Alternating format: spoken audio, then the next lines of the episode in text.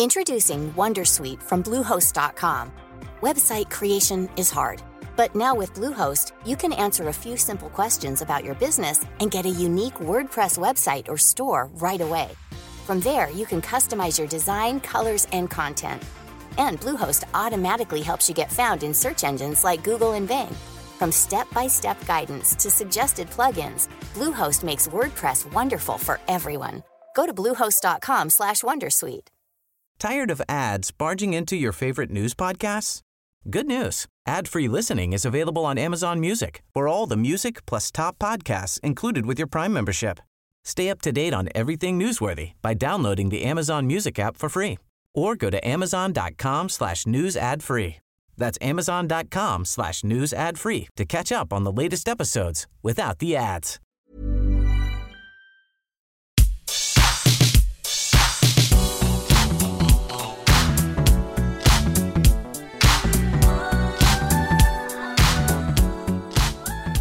Hello, everybody. Welcome to What Culture Gaming. We are the News Lads, and this is the News Lads. I'm Scott Tailford, joined by Josh Brown. Hello, Scott. I'm not going to tell the people it took you four takes to get that right. Oh my god, mate! I've actually written it down. I don't know. I just it's the fact the little comma, the little comma throws me off. I don't. I want to have the nice little title where it's like you know, news lads. Two different ways you can take it. Reminds me of the Linkin Park album, "Living Things," where they're all living things, but they're also living things. Get it? Because they're living things. It reminds me of that. Um, but still, we are the news lads, and we just thought that we'd round up a bunch of stuff from the holidays. There's actually been more than we initially thought. Once I started having a Google, um, quite a few things. I think quite a few things happened things. across the holidays. Might be quite messy this podcast because this is the most that me and you have done any sort of performative thing in a couple of weeks. But you know, there's plenty to talk about, plenty to dive in. So don't worry about it. I've got Good. many things. Yeah. And so the first piece of news, we're going to get onto a big old discussion uh, about Cyberpunk because me and you haven't talked about it that much with um, that game sort of coming out right before we all, you know, went on our Christmas holidays and stuff. Um, so we'll we'll do the majority of this podcast breaking down Cyberpunk stuff. Um, but in terms of news things, um, one thing that was seen on uh, their LinkedIn page for Sony's London studio, and um, they're working on a their next big title. Now, these are the guys that made uh, Blood and Truth, and um, the Getaway VR, or the Getaway portion of the PSVR Worlds demo, um, and they're made up of the uh, Team Soho. It's the team that made the Getaway.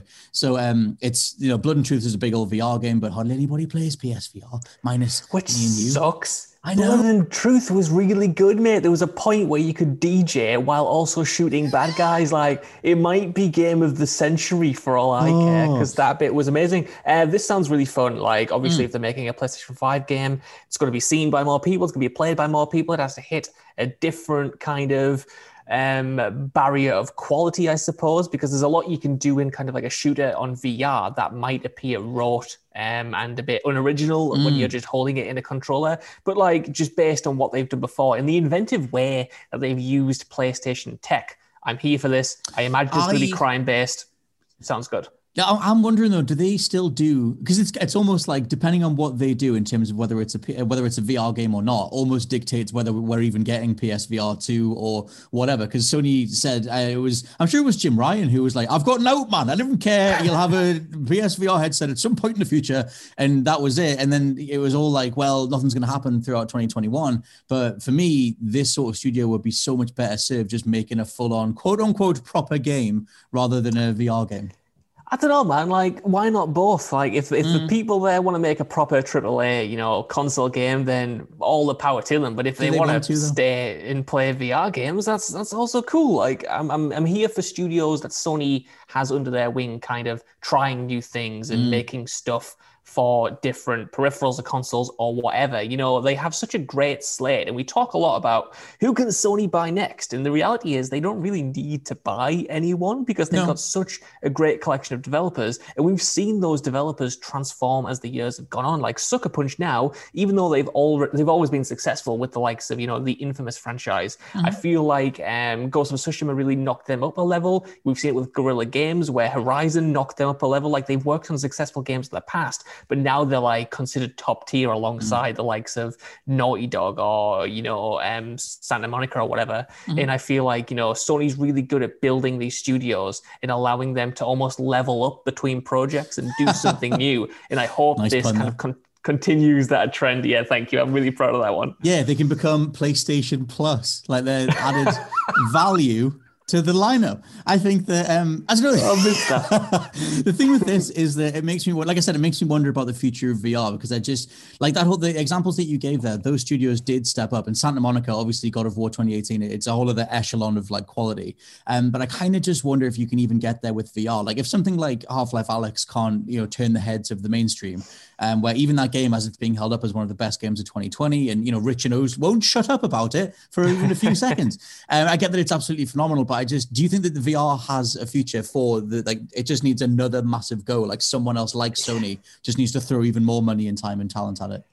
I think so. I think just because something isn't bringing in all the eyeballs it can possibly bring in, just because it hasn't broke the mainstream, doesn't necessarily mean it's not worth doing. You know what mm. I mean? You know, I feel like if all publishers have is this all or nothing mentality, where you know it's a all or nothing game. If P- PSVR isn't considered a success if it doesn't bring in console numbers, you know what I mean? I think that's like a kind of a a reductive way to look at things because something can have like a small install base, but have a really passionate install base and have a lot of you know validity and creativity within that framework. And i feel like even if vr is not going to be the next big thing it's not going to be as big as the switch or as big as you know the playstation 2 or whatever. It doesn't mean it's not valid man. It doesn't mean it's not worthy oh, no, no, of having oh no no you're not saying this. I'm meaning uh, hypothetical to the jim ryans and the people at you know playstation who might be weighing up whether or not they should continue it. I think mm-hmm. ultimately they should. And having great developers like this working on titles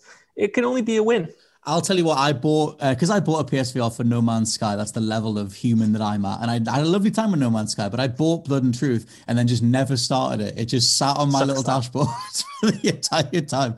I bought um, the Rick and Morty VR game. I bought a whole load of stuff. I was going to take it seriously, and then I just took the headset off and I just I packed away all the cables and I never touched it again, mate. I actually boxed it away over the holiday. It's now in my spare I know. Room. I know. I keep trying to. I keep saying like Scott, man. There's so many good games. Just unbox it, put it on, and you give me the same spiel every time about how you don't like being in an isolated room. There might be a murder in the house or something. I don't know, man. Just get get over that initial boundary, bring it back out, play a Blood and Truth, do a bit of DJing, have a good time. I'm not gonna lie, the uh, the scene where the man is is DJing with his left hand, firing a rifle with the right hand, is moment of the generation. Like it's right up there.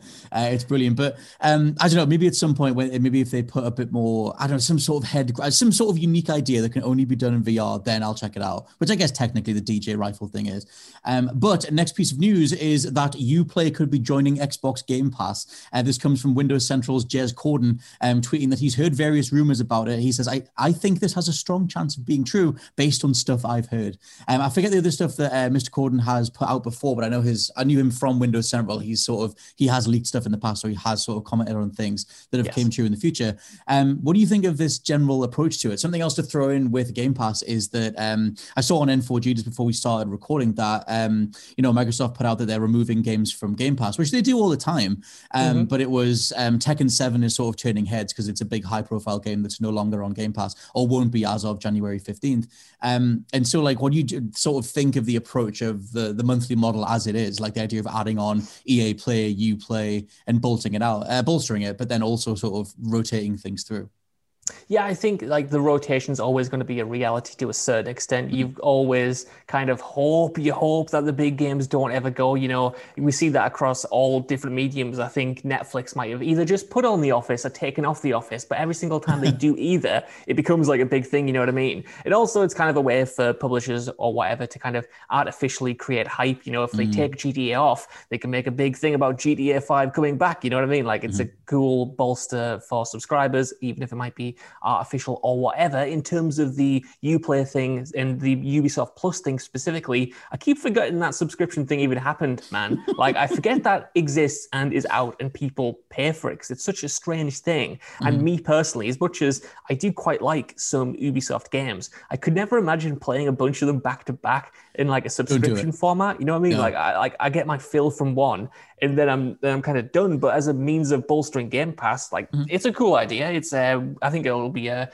even more bang for your buck in terms of that subscription and what you get out of it. Like Game Pass is awesome, and more games is awesome. Yeah, yeah. It, it, it increasingly feels like unbelievable. Like I just the amount of it, it's always been the case. Like the amount of sheer like bang for your buck you get with a monthly subscription to Game Pass, and we're not obviously sponsored by them whatsoever. It just is that stupid. And yes. um, the amount of games you can get. Um, but that was the thing. I mean, I uh, never really thought that I would value the EA side of things until I just randomly fancied a game of Titanfall 2, and then it was like, well, you already own this because it's part of EA Play, and so are so are the Mass Effect games. Um, and I could just sort of grab them as well. The only thing that kind of goes against it, and is and this is like a weird point necessary potentially to make but playing so much stuff across the holiday break like i was ping-ponging between so many different things from kentucky route zero to sayonara wild hearts to whatever um is that it doesn't necessarily tick the box of next gen. Like you know i'm diving into all these old games i'm looking at splinter cell with its auto hdr stuff on it looks great but it wasn't until i came back to immortals phoenix rising and assassin's creed which obviously ironically are, are ubisoft games that i was kind of like oh yeah 4k resolutions oh yeah these really cool lighting effects like, oh yeah, particle effects, all this new stuff, and like all these sort of like I mean, instant loading and all these different things, and um, things that a Game Pass subscription can't tick the box of. Like it isn't next gen. Like obviously it predates next gen, yeah. but at the same time, you know, it's weird bolstering this side of it. You, you always like you're going to throw money to, towards investing in the medium. It's never really going to wow you in in terms of the the technology side that you sort of get from the next gen stuff.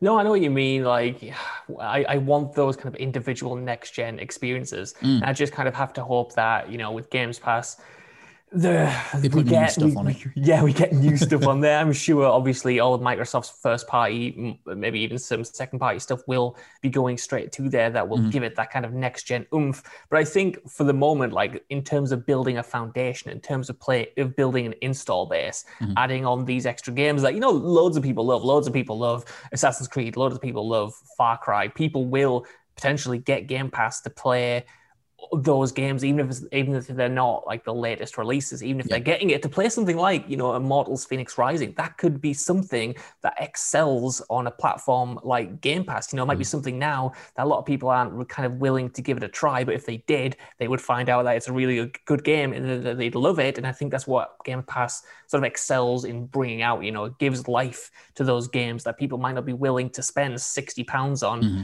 Or seventy pounds now in the case of next gen games and try it out for themselves. Just get Kentucky Route Zero on there, and we can all we can all try it out. I finally went I went back to and played a bit of it. Immortals Phoenix Rising as well. Mentioning that game, no one's ever going to believe how good that game is. No one's ever going to buy it because it's Ubisoft formula of the game, um, mm-hmm. but it's actually genuinely pretty good. Um, saying that was definitely my holiday game that I sunk twenty hours into, just sitting on a couch with sausages and blankets, pigs and blankets even, um, doing very little else other than mopping up Ubisoft checkpoints.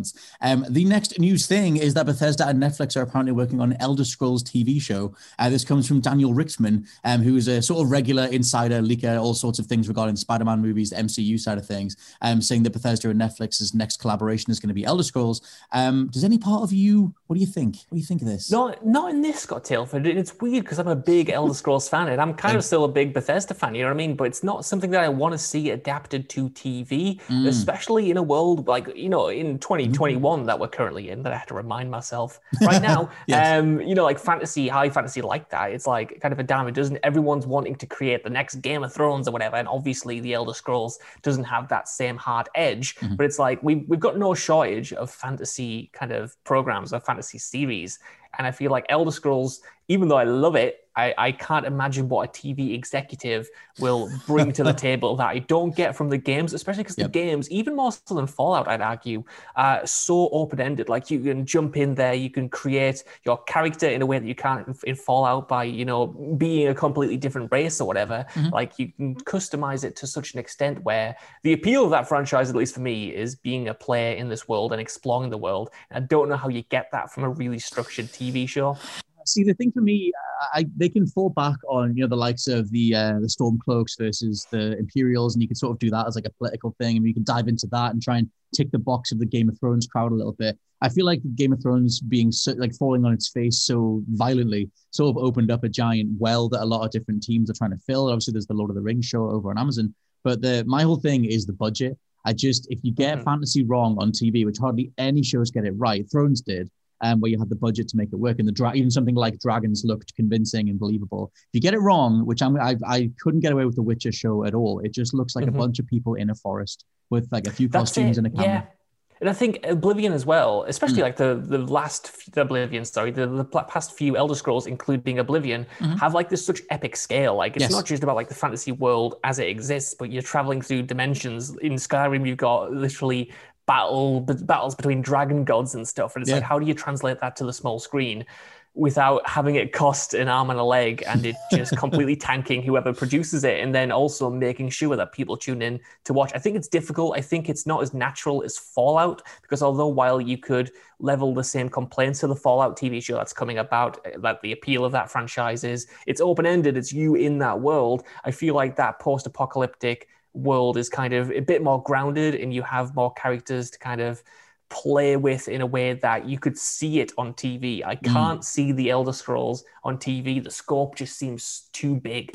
Yeah, I, I, I, I, I don't know because you had the whole thing where, like I said, like you, you mentioned, like you know, Fallout's coming true and things like that, and I just I don't know. My whole fallback is always let the um, thing that was created for a specific medium stay within that medium. Like you said, the hook is within that medium, um, and it's like how do you even make something like Elder Scrolls feel identifiable other than just being more fantasy? Like the Dragon's Dogma TV show show, um, you know, kind of has different um, plot points to fall back on. Like your main guy gets his heart stolen and stuff like that. So it's a little bit differentiable, but it's still anime fantasy, like in, in that uh, mm-hmm. franchise's case. Whereas it does come to life when you when you can play it and you can trade the different pawn characters and stuff like that. So I don't know. Maybe it's going to work. It's just it, the the um, speed at which so many different Netflix shows have been sort of like confirmed in a row, like from yeah. Splinter Cell to Fallout to now Elder Scrolls, and I'm like, I just it feels like Netflix casting a really wide net. Yes, they'll probably yeah, just 100%. cancel stuff anyway that, that isn't going to work the fact that it's Netflix also makes me a little bit worried. Like, of course, I'm going to watch it because it's mm. the Elder Scrolls and it's on telly and it's on Netflix. So obviously, I'm going to watch it. But like you said, you know, their original programming or even the stuff that they just buy in is so wildly inconsistent. It's like it could either be great, it might be middling, or it's going to be terrible. Like, there's no kind of um, you know, assurance of quality with Netflix mm. producing it. Like you said, they just cast this wide net, hope something sticks, and then cancel everything after three seasons. Speaking of cancellations, random recommendation. I watched a lot of Colony over holidays. Colony Never is a good that. show. No, no, because the thumbnail for it on Netflix, nothing to do with video games at all. The thumbnail for that show on Netflix is just like it's uh, Josh Holloway, Sawyer from Lost, with like his, his oh, family members, and it looks like the most generic thing in the world, but it's actually written by Carlton Cuse, and it's this really cool post-apocalyptic dystopian thing where a bunch of aliens are forcing everybody to live in zones, and it's like XCOM. It's like a whole. Actually, I can make a video game related. It's like XCOM, where uh, and it's in XCOM 2, where all the all the upper echelons of humanity are answering to the aliens, and it's like totalitarianism on a whole other scale. It's brilliant, mate. Is that real, or was that a fever dream you had from too many pork pies over Christmas? It was real, and then they cancelled it because it's Netflix. but it was it's two really really good seasons that as soon as you start googling it, there's an entire fan base going, "Oh my god, it's brilliant! Can the world notice this?" And then I'm one of them now, and uh, and yeah, then it just got cancelled because no one saw it. And the worst thumbnail ever is what they used to sell it on the Netflix scroll screen. It just looks like toss. Of course, you good. found something to love, starring Josh Holloway. Like that is the, that's the most Scott Tailford thing I've ever heard in my the life. The man is not in enough stuff. I don't know what I have to do to wave the little flag for Mr. Holloway, but he was in Lost and he was in Mission Impossible and then nothing else. And I didn't even know he was in Colony until I watched it the other day. Um. Anyway, these are the news lads. We're the news lads. This is the news lads. Good. Um. Next thing is um. Christopher Nolan was sitting down with Mr. Jeff Keighley after he did the Game Awards. Um. And Keighley asked him about the idea of turning his various IPs into video games themselves. Um. And there's a quote from from Nolan where he said it's definitely something I'm interested in, and he mentioned that he went fairly far down the road with Inception, which makes me think that he hmm. sketched out an Inception video game. Um, he says that overall, you don't just want to be doing a licensed game, you don't just want to be tying in with something and using the brand established by the film. Um, he sort of just reiterated that something needs to be done properly if he is going to do um, games based on movies. But what do you think of a Chris Nolan video game? I imagine the sound um, mixing would be bad. Very hey, good. Hey. I imagine the soundtrack would go wow. Um, oh, if you can hit a button and it goes boom, we take that.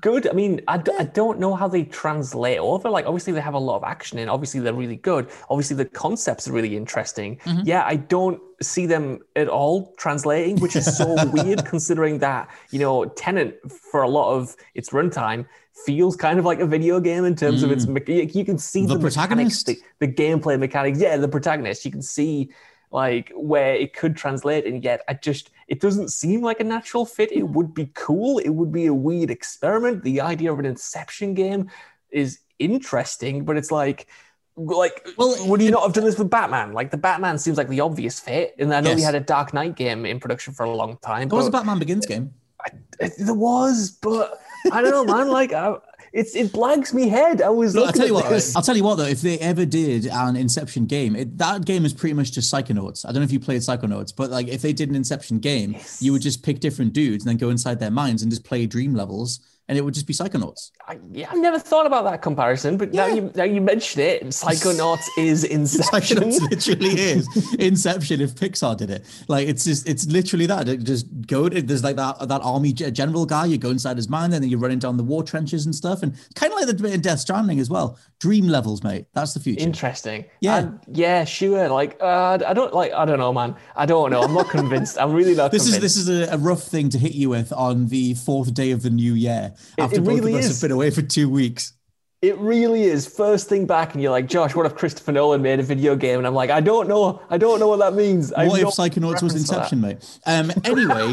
Let's move on to the uh, the sort of the meat of this thing, even though we've only got about twelve ish minutes left. Uh, listen, we thought we'd talk a bit about Cyberpunk 2077 because both of us have finished it and we've both done. You've uninstalled it at this point because it's such an absolute state. It crashed on you during the credits, and you were like, "I'm yes. done pretending that this is okay."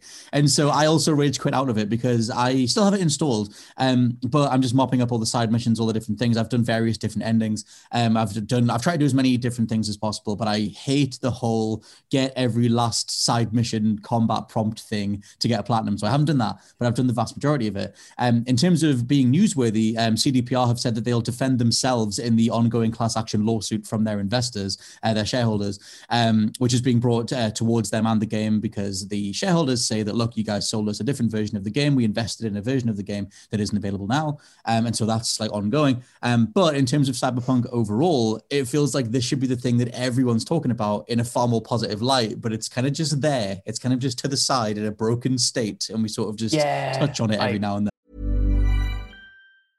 This is Paige, the co-host of Giggly Squad, and I want to tell you about a company that I've been loving, Olive and June. Olive and June gives you everything that you need for a salon quality manicure in one box. And if you break it down, it really comes out to $2 a manicure, which is absolutely insane. It's also so easy to get salon worthy nails at home with Olive and June. The difference between how your nails used to look when you did them yourself and now with the Mani system is a complete game changer. The best thing about Olive and June too is it's a quick dry, dries in about one minute, lasts for five days, and full coverage in up to one to two coats. Visit oliveandjune.com slash perfect Mani 20 for 20% off your first system. That's oliveandjune.com slash perfect Mani 20 for 20% off your first system system.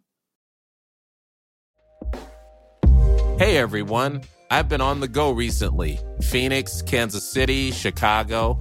If you're like me and have a home but aren't always at home, you have an Airbnb. Hosting your home or a spare room is a very practical side hustle. If you live in a big game town, you can Airbnb your place for fans to stay in.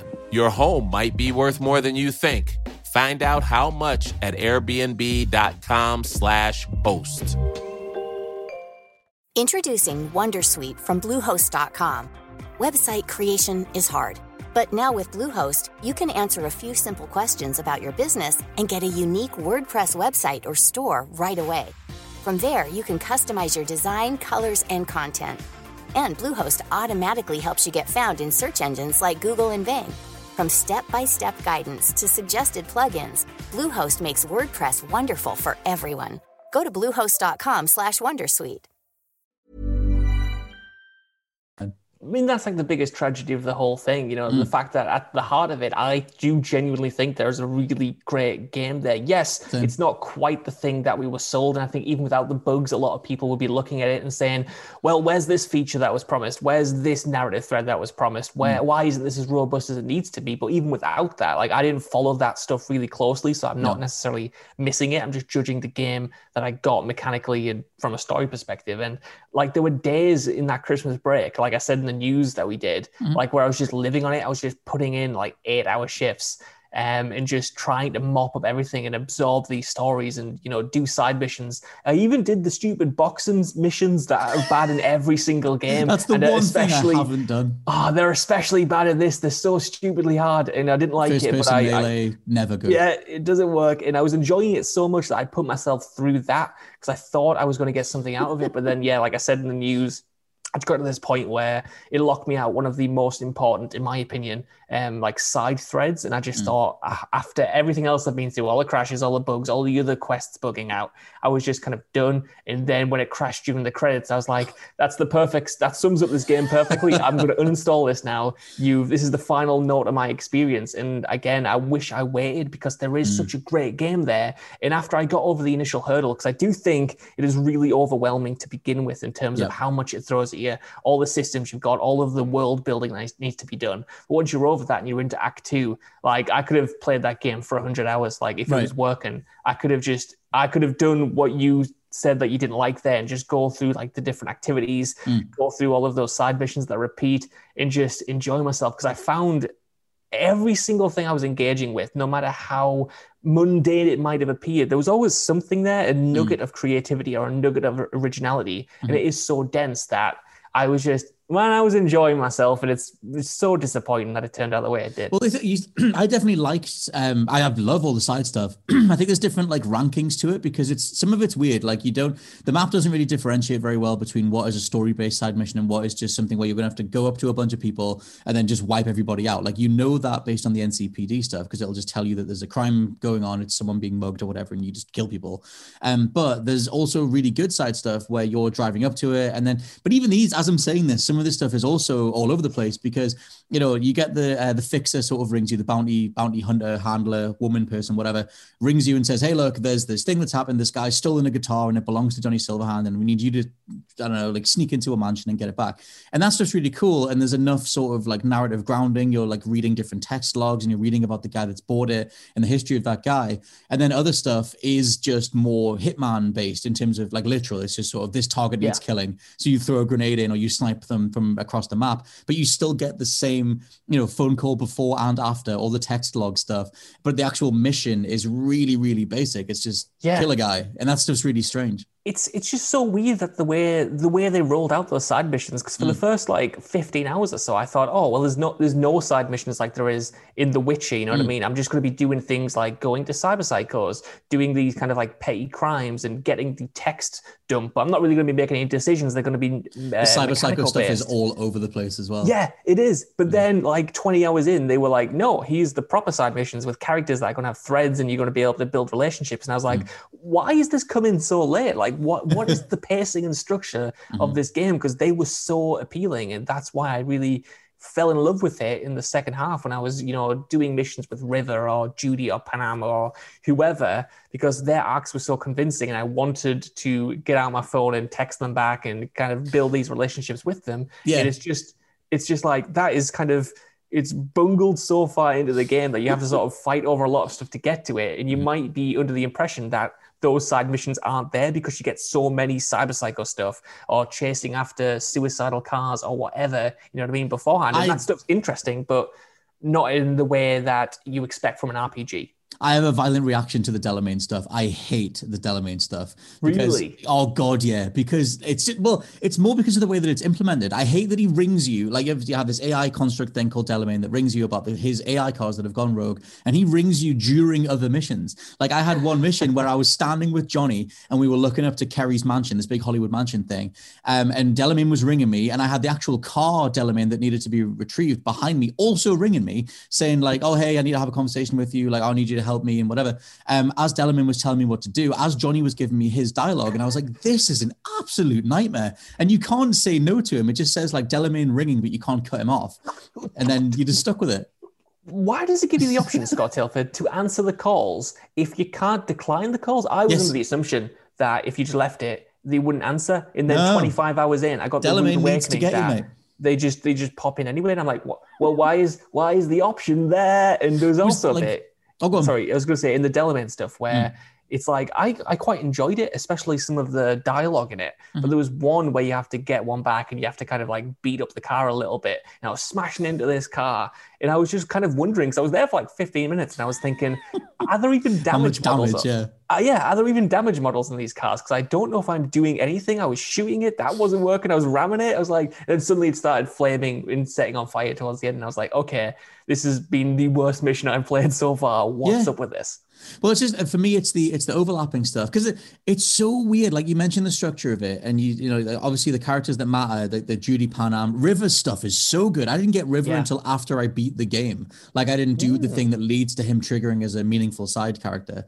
Um, but it must be said, like you know, because it feels like this is completely overlooked by just how buggy and all over the place the game is. Um, but for me, the side character writing in here is some of the best character writing in gaming. Like just you have, like I said, the Judy Panam stuff. I love Takamura. Like uh, River stuff like that. It almost turns into like a thriller, like a David Fincher style yeah. thriller, where you're going in, you're like he's looking for the person that potentially kidnapped his um, cousin or whoever it is, uh, his nephew, I think, and um, you're going to this like farmland and you're like in, in, investigating the serial killer, and it's like that just comes out of nowhere, but it shifts mm-hmm. the tone and they do it masterfully and it's brilliant. Um, also all the stuff with Johnny, I'm here and there on Johnny. I like him for the most part, but I think he's a complete like POS for the other part of it.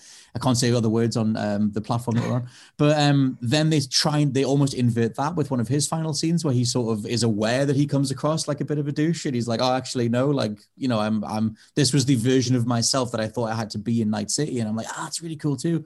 Um, yeah. But like in terms of the the structure stuff, I was going to say that when I was playing through it the first time, um, it felt like eight years worth of an art department g- went hog wild with it, like a scripting department and art department. Like the the city is absolutely gorgeous and stunning, and I, I love being in Night City. Um, but I also get the comparison they're making to the outside lands where you're out in the desert and you're just looking back on it, and aren't you glad to be free of all that stuff? Mm-hmm. And even at the heart of the cyber psycho stuff, like sort of hinting, or one of the theories is that people have become overwhelmed with stimulus, and that's why they're cyber psychos. I love all that stuff, but it does feel like there's eight years worth of story points in this where because CDPR are a developer publisher combo, they've just let everybody do everything. Every story is in here, every text log, whatever. And so every time you drive up to any mission point, you're getting texts, you're getting phone calls, yeah. there's logs, there's different things in the journal, and all of that stuff just compounds at one point.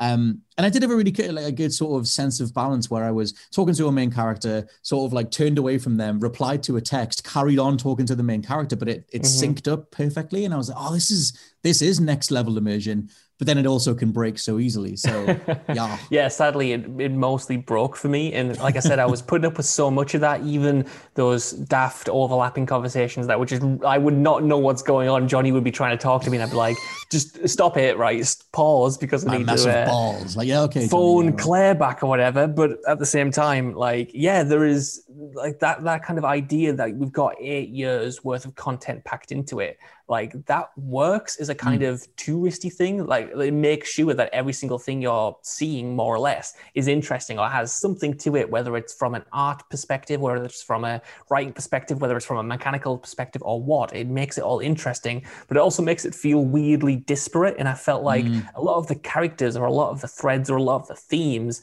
that felt important in the beginning just kind of like didn't come up. Like I was really disappointed with the idea of your what's it called, the life story thing. What is that? Life you choose at the beginning, the life path at the beginning, because yes. that started off really interesting. I went as a corpo, which I didn't think I was going to do. Can't believe that, Josh Brown. Cannot oh, believe that. I wanted uh, in my head, I was kind of envisioning my um, protagonist as someone who kind of like started off in the corporations and then obviously is betrayed and then kind mm. of would come to learn how to like live on the streets or whatever and kind of have that arc built in. And I was like, that sounds really cool. And then eventually she go she'll go back and you know, sabotage the corporations, you know, maybe That's become cool. inspired by Johnny Silverhand. And that all existed only in my head, Scott, because that doesn't really play out after the first 20 minutes. And I was like, that is such a missed opportunity. I think mm. in terms of it being an RPG, there are a lot of missed opportunities in kind of forging your path, especially if you're comparing it directly to The Witcher 3. I think you have to go into it expecting a certain experience, expecting it to be more of an action RPG than kind of a regular role playing game. Mm. And I think if you kind of go in with that in mind, almost treat it like a sort of Borderlands or something, you know what I mean? I think you can get a bit more out of it. I would say, not to say the writing isn't good, but just your impact on the world doesn't feel anywhere near as strong as other RPGs I played, especially from CD Projekt Red. Like a lot of the side missions, as good as they are, mm. feel like they just end without any consequence. Yeah, you might yeah. get a text or something, but you don't get much of a follow up to how you impacted and maybe I just need to go back through and play these through and try different scenarios. But it felt no, like it done, never, yeah. yeah. it felt like it never capitalized on that kind of first heist that you do. That sort of proof of concept where you're playing off these different factions, you're mm. making difficult choices, you're aligning with someone over the other, and hoping it, hoping it'll pay out. I never got that after the first main story mission. No, it's true. I mean, the, the one, the first mission where you have to get the um the spider bot thing, that one has a multitude of different ways that it can go. And as soon as I'm sure it was me, you, and Benroy were, were comparing how we finished that mission, and I think it was Benroy that didn't actually he opened fire as soon as he went in, so he didn't do any of hmm. the dialogue stuff. Um, but then that still resulted in someone, like I think Dum Dum or whatever, still like respected him or something. So it kind of went that way, and it feels like that level of mission design is what should have been everywhere. Um, but at the same time, I still think there's enough there to get lost in in regards to the side stuff and how detailed the world is. Like I still love the fiction that they've wrote or the fiction they're tapping into that Mike um, Goldsmith, Pondsmith, whatever the dude is that wrote it, um, is clearly sort of helping flesh out. Um, it's just weird though how fleeting everything is. But part of me, in terms of just analyzing pieces of art or entertainment, part of me is like, how much was this intentional? Because a lot of the takeaway sentiment of the whole game, by the time you get to the end, and we're not going to do uh, overall spoilers, is this general sort of thematic of Night City being fleeting. This idea that you know it's this big over the top, like you know, capitalistic, like you know, neon flashing. Here's here's how you're satisfied in life. Have this stuff. Um, eat this food. Go to this bar. Do this thing. And it's not wholesome. It's not human. And like that's what they try and explore. I don't think they nail it. Um, but are all those sort of missions that you can get lost in maybe supposed to be fleeting? You're supposed to chase something more worthwhile by the end of it. Yeah, I do. I do think part of that will be true to an extent because I mean, a bunch of the plot, especially early on, is about becoming a legend and what that means. yeah. And obviously, that doesn't mean much if you're forgotten about or if you do only have a fleeting impact on the city. That's always going to be there, but you're not going to be. But even that kind of gets muddied with the um, afterlife bar in Rogue mm. and Johnny becoming genuine legends. And it's like, I don't really know what you're trying to say. I do think the quality stuff. of writing, yeah, yeah, that that never gelled with me at all. And I think otherwise, like like you said, the quality of writing for me and the characters there are strong. It's mm. just a different kind of strong than what I expected. It feels I feel like everyone other than V is written really well in your role in the story. It's kind of it's it's kind of a bit confused. At least it was for me. There's a big old prevailing theory over on the the game's Reddit at the minute that the Street Kid is is the way that V was initially supposed to be, and they tacked on Nomad and uh, Corpo later because the Corpo uh, opening life path is over in like ten minutes. Like you can fly yeah. through that thing, and then you get but you just have this. Then you go into the same montage with Jackie, and you come back out of it as the same Street Kid, which is the same path that Nomad links up to as well. But the Nomad intro takes longer, so it just it just kind of feels like you know the the version of That they wrote was this street kid who believed in Night City and wanted to become a legend, um, and then story wise had to realize that actually it's you know the more satisfaction within, but you do forge relationships with Panam, Judy, whoever else, um, and that's that's your arc. That's a really good written arc. Um, it does mean that V is more of a character than Geralt was, but um, somewhere along development that changed, and the the prevailing theory on Reddit is that it's when Johnny when um, Keanu was cast as Johnny Silverhand and that whole thing sort of fleshed out, um, and they started doing different life paths and everything because V feels like like a written character in a very specific way, which yeah. it linked up with me because I picked Street Kid. But if you when I then restarted as Nomad and Corpo, he's just talking the same way, or she's talking uh, yeah. the same way, um, yeah. and it doesn't make any sense. Like the um the Corpo side of it clashes completely with the way the dialogue is. Yeah, it was. It created like such a jarring dissonance because I was expecting hmm. a certain arc, but like you said, after the Corpo introduction, you might as well be a street kid because then at least my V, she was talking about wanting to be a living legend, and she had this raspy husk to her voice, like she'd seen some stuff. She'd been living on the streets, and I was like, in in the narrative, in terms of the narrative, you've been living with Jackie for like what, six months, I think mm-hmm. it is, in that skip. And I think I'm it's like, a year that they jump ahead, but they barely tell okay. you. Yeah, yeah, like they barely tell you. And I'm like, okay, this is interesting and then it kind of creates some weird things where it's like when did you meet jackie's mom and have such a kind of connection with her like what's what's this like everything in the game like there's so there's so much in there that i love man and i think so much of it is recommendable but it's just from top to bottom, it's it's so messy. It is so very messy. There's so yeah. much to pick apart. It's so fascinating to play once you know. I mean, when it works and you're not getting frustrated and installing it, like it is such a fascinating experience to try and meet it on its own terms and appreciate the art that is there pick apart what was intended to be there and clearly hasn't made it and then also kind of like the different warring voices of the individual writers and the individual creators who are trying to tell their own stories mm. in this broad uh, like broader um you know pot of ideas, I guess. in the big old ideas pot. The thing is, it, um, having played, I own the 2022 uh, Cyberpunk book, which is the, the pen and paper um, table RPG. Table RPG? Pen and paper yeah. RPG. You know what I mean? The one where you make a character. Tabletop, mm-hmm. that's the word that I want. And um, yeah, you can, you know, that thing is completely open ended. You're designing uh, combat scenarios, you're designing, you're literally designing everything. It's, it's, you know, dungeon master, whatever. You can make whatever you want. And I kind of wonder if that's what they maybe tried to sort of branch into at some point, but they also also have all these like seeds of a more specific linear narrative in there as well. Um, it's just it's messy. I don't know. I still appreciate the artistry that's in there, but like you said, it's almost fighting with itself to get like a, a, through line vision across. I think the game suffers a bit from not having a specific creative director. Like we've heard so much about the team and we've heard so much about the management, um, Adam Kiciński and uh, Marcin Iwiński and everything, but we haven't had a Cory Barlog type getting out there, you know, helping. We've had Mike Pondsmith, Goldsmith, whose name I can't remember, um, you know, saying like, this is my original work and I'm glad to be working on it. And Keanu's been out there h- hyping it up, but you know, it's it struggles that through line vision doesn't necessarily come through. And part of me thinks that uh, maybe that's intentional to some degree because they want you to get lost in the city, but realize that actually you really shouldn't, and all this stuff is horrible, toxic poison, and you should just yeah. leave it away and you know be satisfied with a with a partner of your choice. But um, yeah, it's a big old thing it reminds me of the first Witcher man in that like mm. there's definitely a great concept there. There's definitely genius ideas there, but it's it's so rough, it's so messy, it's so buggy, obviously, it's so mm-hmm. glitchy that it's like it's a good it's a, it's a good I'd say it's a good proof of concept. It's a proof of concept I want to certainly see more of, but it's it's interesting that they could take it in any direction. They could be like, right, we're going into the next the next game, presuming mm. there's a next game, and we're going to make it even more action focused. We're going to trim even more of the RPG things. Or they could go the other way and be like, right, we know what you want.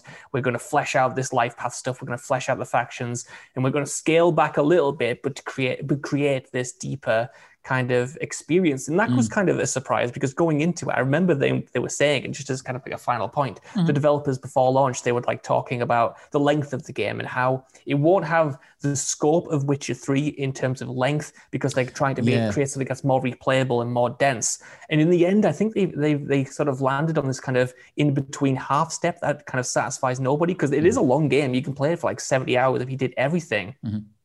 But at the same time, it doesn't have the kind of sense of cohesion or choice that you have out of The Witcher. So it's kind of like this long game, but it's not as um, you know, quality, like the material in there isn't as quality as the Witcher 3. And also you have this kind of like really strong early game where you're making these choices and it's dense, but then that kind of doesn't come together towards the end either. And it's like this weird middle step. It's such a strange illusion of choice because it reminds me of the first time I played through Telltale's The Walking Dead. And it was only after I finished that game that it was like, oh, actually, all of that was going to go the way it was going to go anyway. And we just made you think like you had real agency there. And like you sort of, you have minor, you have some choices in that game, but the, the major plot beats are going to land the same way regardless. Um, and I kind of had that feeling with this where I was like, this feels like I'm making a bunch of choices. Like I'm picking the street, street kid option, which convinces some character to not attack me and convinces, you know, some deal to go through. And then that results in a side character that then gives me a call and I hang out with them and do a whole thing. And I was like, oh man, that's really cool. I bet no one else has seen that. Or like, you know, if you play a different class, you'd get someone else. And then you sort of read everyone else's comparisons outside of that initial Dum Dum mission, the Spiderbot mission, and it's like, yeah, that happened with me too. Like, oh, any mm-hmm. any life path leads to that thing, and it's like, oh, that that sucks. But I also think that's a talking point into is that still qualifiable as a, an effective way to design a game where I still believed I had agency in this world until I was proven yeah. wrong later? Um, it, it completely obliterates replayability, um, even though I am going back through as a, a nomad at the minute. But um, yeah, there's just there's so much to it. I think um, based on how long we've rambled for, we might carry this across into next week because it's not like there's not going to be any more Cyberpunk news updates between now and then. Um, so yes, come find us on social media. Let us know what you think of Cyberpunk 2077, what state of the game has been in for you, and what you'd like to see from the January, February patches and going forward. Um, for now, we are the news lads. This has been the news lads. I've been Scott Tailford, joined by Josh Brown. Goodbye. It's nice to be back, Scott. Happy New Year and everyone else listening Happy New this. Year and a Merry Christmas to you as well, mate. We'll catch you next week. Bye-bye. bye